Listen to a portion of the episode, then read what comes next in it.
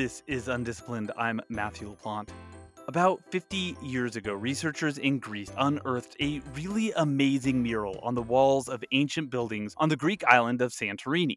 The mural was painted about 3,500 years ago, and it depicted a bunch of playful monkeys monkeys swinging, monkeys dancing, monkeys leaping. Now, there weren't any monkeys on Greece 3,500 years ago, none that we know about anyway, but historians figured that the artist or artists had come into contact with monkeys via trade with Egypt, which, of course, is just across the Mediterranean Sea.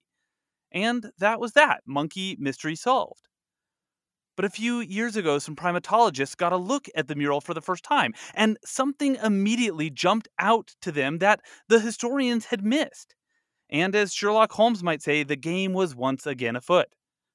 Joining me to talk about this new mystery is Nikki Pareja. She's an archaeologist, an art historian, and the lead author of a new paper in the journal Primates, which doesn't just rewrite the history of this mural, but also offers enticing new clues about trade during the Bronze Age. Nikki Pareja, welcome to Undisciplined. Thanks. I'm so excited to talk to you. This mural is amazing. It's it's playful, it's bright. Do you remember the first time you came across it?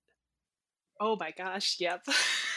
That's so funny you ask. It was my first year as an undergrad at Indiana University. What was the context? Did you see it in the class?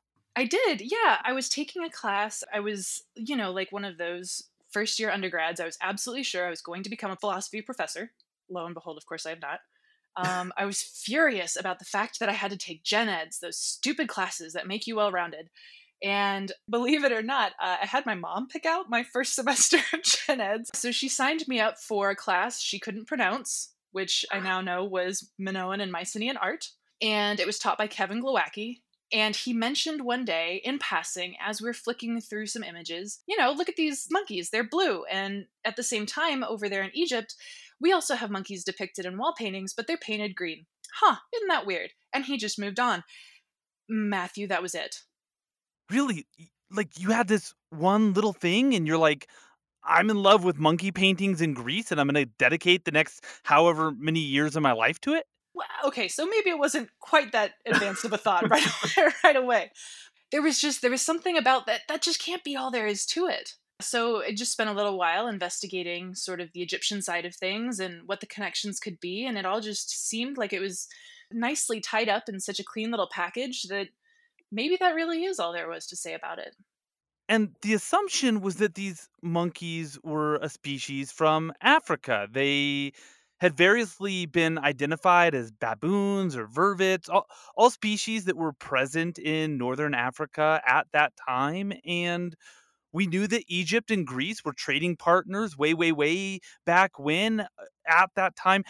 How did it come about that you or somebody else thought, oh, wait, this isn't so nicely and neatly tied up, and that we need to question this assumption. I guess I should fast forward you a little here. So I fell in love with them in undergrad and then wound up pursuing my PhD so I could, honestly, so I could learn more about them. While I was working on my PhD, while I was looking at my dissertation, it occurred to me that a lot of the imagery that we're seeing, in particular, a few of the really important wall paintings from the Bronze Age, look really similar in composition to what we're seeing out of Mesopotamia, to what we're seeing out of Anatolia.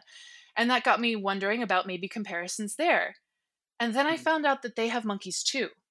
You're not a primatologist, but you've now become very familiar with the species that's depicted on the painting. What are the clues that the painting depicts a monkey that may have come from this very different part of the world?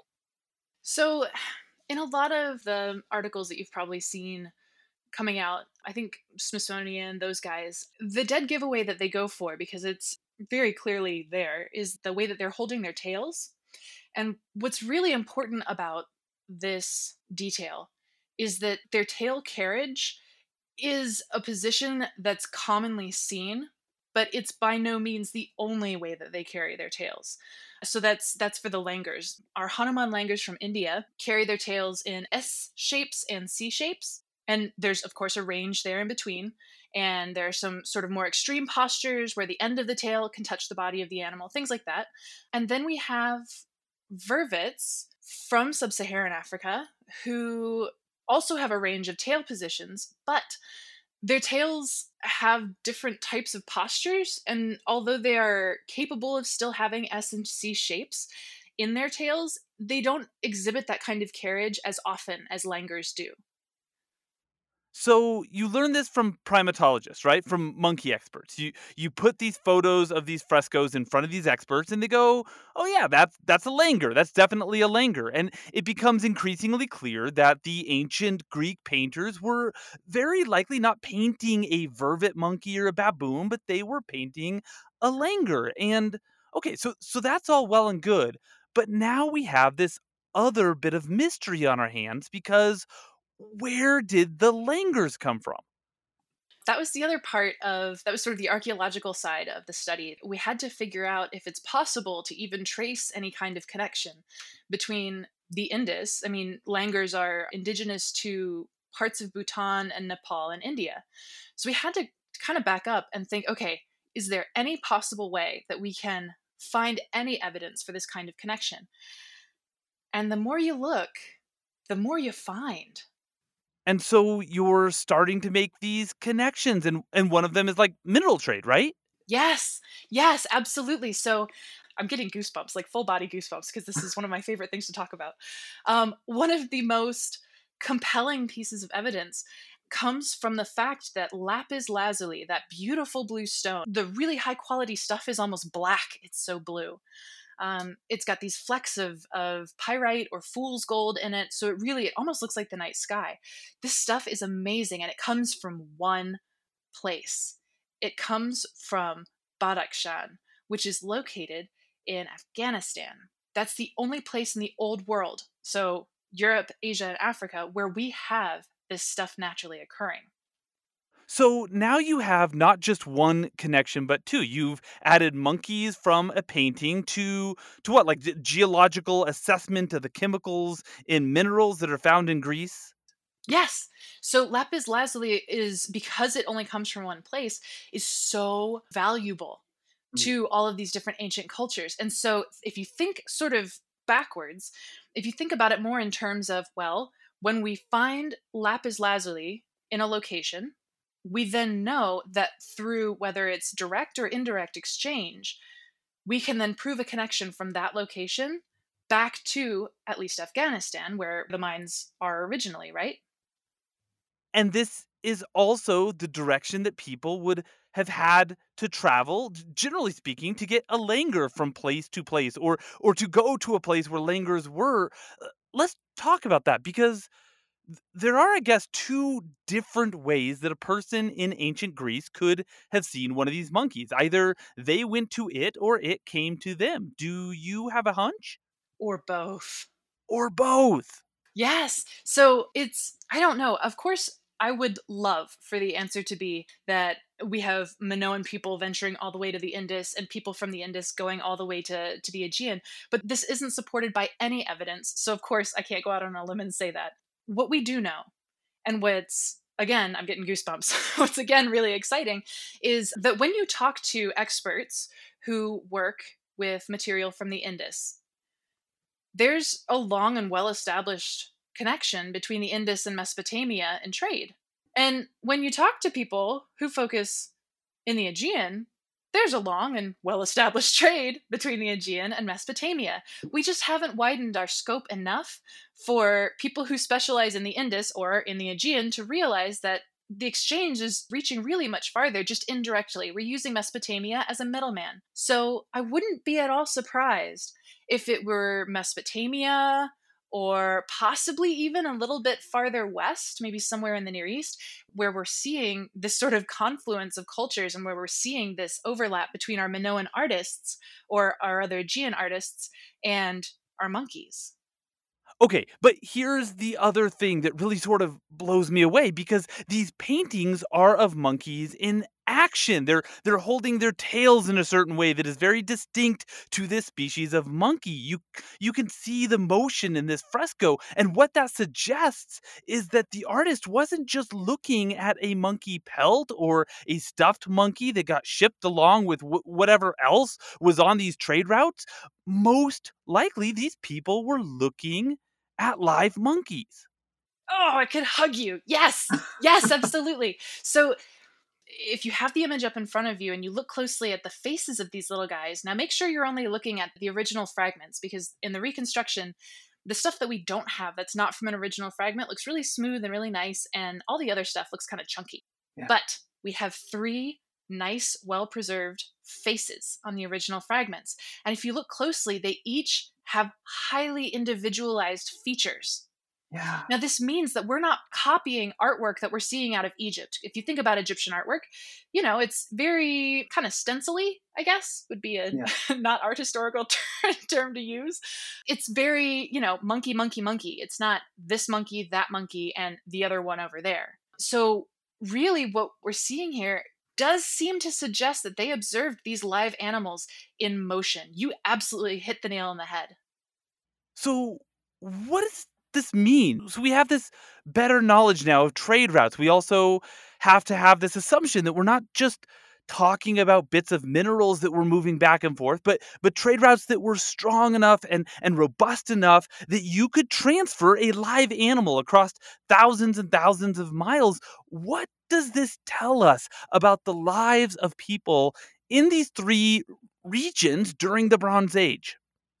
Oh man, they were so much more connected than we give them credit for. It's exciting to think about because while I've been sort of narrowly considering land trade routes, one of my colleagues, half in jest but half totally serious, goes, Why on earth aren't you considering the sea routes? Oh my gosh. Right. So right. now I've got so now, now now I've got a lot more thinking to do. Do you, you have a thought? I mean, we know that there was trade across the Mediterranean at that time via sea route, but are there were there shipward connections that, that could have been made? Uh, so that's a really good question. We do know that there are a handful of I don't even know if it's a if it's enough to make a handful at this point, but we do know that there were some ports located along the edge of the Indian subcontinent, right? The port towns all had their own sort of specialties and connections. And some of these specialties and connections we can see showing up in some other port town or near port areas. For a good example is carnelian. So carnelian is this gorgeous red agate stone. And there are very specific shapes that are being created in the Indus. And then we see those shapes appearing again in Mesopotamia and there the beads get cut up into smaller pieces and or they have these really cool like bullseye almost patterns that are being etched into their surface. Well we found a few of those beads over on a really far western island in greece. So we can see these footprints almost emerging of this indirect exchange you know? This is a lifetime of little tiny bits of evidence and many people's lifetimes of tiny bits of evidence that that answer this much larger question which i guess that's what science and research is but i mean you're part of it. We were talking before the show about how much you love doing field work. It, it's got to be because you have this opportunity to like at any time just glance down or glance up and and find something that's going to make that connection all the stronger. Yeah it's it's I don't know. There's no better word. It's just wild. So, this study is a very cool cross disciplinary paper. Your team included archaeologists and primatologists, and art historians and anthropologists, and a taxonomic illustrator. What was it like working with so many different people from so many different specialties? It was an absolute blast. It was a delight. Our team could not have gotten along better. I don't know. We just we we work well together. We work quickly together. Pretty much everyone but me knows knows their way around monkeys. I'm the archaeologist, art historian, so it was really it was my job to put it all in context. But the everything that they observed from the wall paintings, from the general proportions of the monkeys, which is you know is some of the more nuanced evidence for the reading as langurs as opposed to vervets. Yeah, from the facial features to the shape of the ears to their gestures and their overall grace. I mean, they each picked up on so many different facets of what it is to be a langur that it was wonderful hearing the way that that each one of their minds works individually and then the way that we could pull it all together to have this kind of project you're in Philadelphia. There is a zoo in Philadelphia. There are langurs at that zoo. Have you been to see them? no, I haven't. Unfortunately, I have, however, um, my brother. My as crazy as it's gonna sound, my brother lives in the UK right now, and his big thing is he saves his money for close encounters with animals, so that he can, like at, at a sloth sanctuary, he had a sleepover with a sloth, like that. oh my god, that sounds like the greatest thing ever, doesn't it? It's so so he kind of half jokingly, kind of half not, sent me a video of his close encounter with langurs and he said that it was amazing watching them fly around and how certain figures wanted to be more dominant than other figures and some of them were just going for the food and and watching all of their temperaments. And so in the video it was ah oh, i'm so jealous. I would love to be able to get some some FaceTime for lack of a better term. So he sent me that video shortly after our publication came out. And, you know, he just he had the experience a little bit earlier and just didn't really, you know, think much about it until I sent him a copy of the article and he was like, "Oh, sis, you got to see this." I'm glad he did. So, this cross disciplinary effort between art historians and other researchers, it, it, reminded me of a study I read a few years ago about how climatologists were using landscape paintings that were hundreds of years old to better understand climate change based on like what sunsets looked like, which also was another one of those studies that just blew my mind. And and here you're talking about how much fun you had with this this team, this interdisciplinary team. What's preventing us from doing more work like this? I I don't I don't know and the only thing that springs to mind is going to make me sound like a total jerk. So, oh my god, if there are any Aegean prehistorians listening, please turn this off. I think a lot of it is sort of an ingrained fear of not being able to do it yourself. I think there's a lot there's a lot in scholarship that kind of gives you this idea that like no, like there's a way to find the answer, you just have to find it. And I don't know. I there's a part of me that thinks it's kind of common sense to just pull in a primatologist because I hmm. don't specialize in that stuff. My specialization is the art, not not the critters. You adjuncted a bunch of different places and and you have all these different roles. Do you think there's something to that? Like where, where you're bouncing around from place to place and so you're just you're not just thinking in your own building in your own department in your own little wing. You, sort of got to be thinking in terms of what collaborative opportunities are out there. That's true i never really thought about it that way. Yeah being on the road certainly allows for a lot more opportunity to have conversations. But yeah, I, I guess when you put it like that, I guess you do realize how much you do rely on other people. I'm wondering if, like, I, I've never thought about identifying species in paintings as its own, like, sub discipline of art, history, and archaeology. But given what you've learned about potential trade routes in the Bronze Age from this. Are you interested in looking to see if there are other works of art out there with animals that we've always thought were one thing, but might totally be a different thing and, and might tell us a different story about different parts of the earth in the ancient world? Oh, Matthew. Yes, that's a yes. That is a firm and resounding yes. Just in the last month or two, a colleague and I dropped another article where we talk about the possibility that peacocks and possibly even amphibious snakes were imported, possibly imported, or maybe just their iconography came over from the Indus to the Aegean because we find other evidence. Some of the evidence includes a wall painting where there's a fella who's we call him the priest king, but or the lily prince, but we've since figured out that he's he's actually probably not fully reconstructed the right way. But the important thing is that at the end of feathers. There are a bunch of feathers kind of coming out of his cap, the way he's reconstructed right now. But at the end of those feathers, if you go back and you look in the original excavation reports written by Sir Arthur Evans back in the early 1900s, he mentions very specifically that there are peacock feathers. And Matthew, where do peacocks come from? Okay, I, I actually don't know the answer to this question. Where do peacocks come from? The Indus.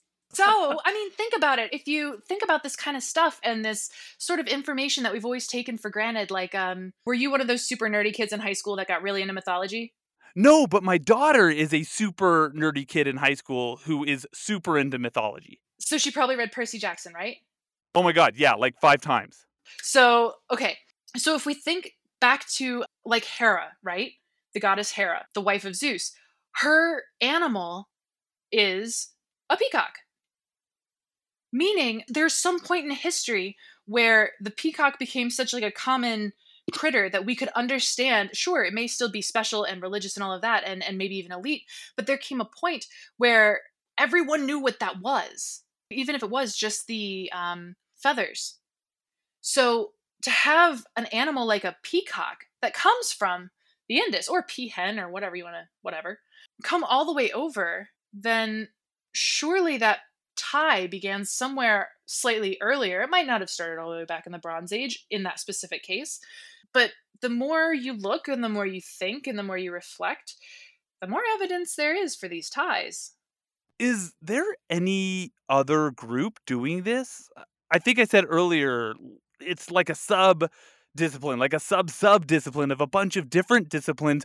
Are there besides your group, are there other people who have thought to re examine these sorts of connections in these sorts of ways?